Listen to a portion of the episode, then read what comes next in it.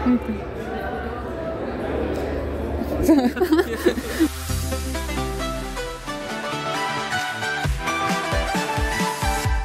Nikkie, Hi, how are you doing? I'm good. How are you? How was it tonight judging Eurosong for the very first time? Oh God, it was such an honor. Um, just the fact that I got to host it in Rotterdam a couple of years ago was already such an honor. But to sit down and to have something to say was really daunting. But it was a lot of fun to do. So if Belgium ever wants me back, I'm available.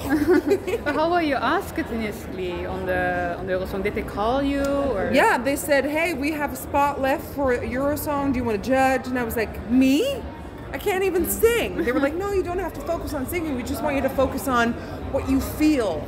Um, and so I did. Yeah. Yeah, we got a lot of comments tonight saying that you were being a very good judge. You're being the Dutch. Oh, really? Yes.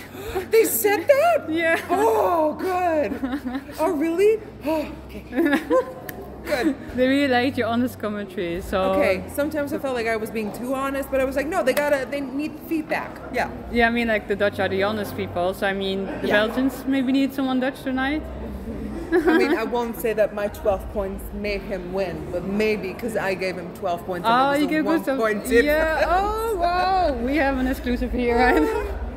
so Gustaph was your favorite song. Absolutely. Why yeah. was she your favorite? It's a queer celebration, and like I said, I want more, more, more. The song is a hundred, but I feel like in order to really slay Mm-hmm. That's, Eurovision, that's, that's the right word. Yes. people need to remember you. So Mm-hmm. I want him to do something in his act, maybe a hat below a hat, pull off the sleeves.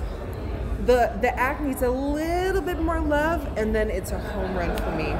Wow. How do you think he will do in, in Liverpool? He's Do a you- winner, baby. He's a winner. Yeah. He's a winner. In my opinion, he's a winner. Yeah. yeah.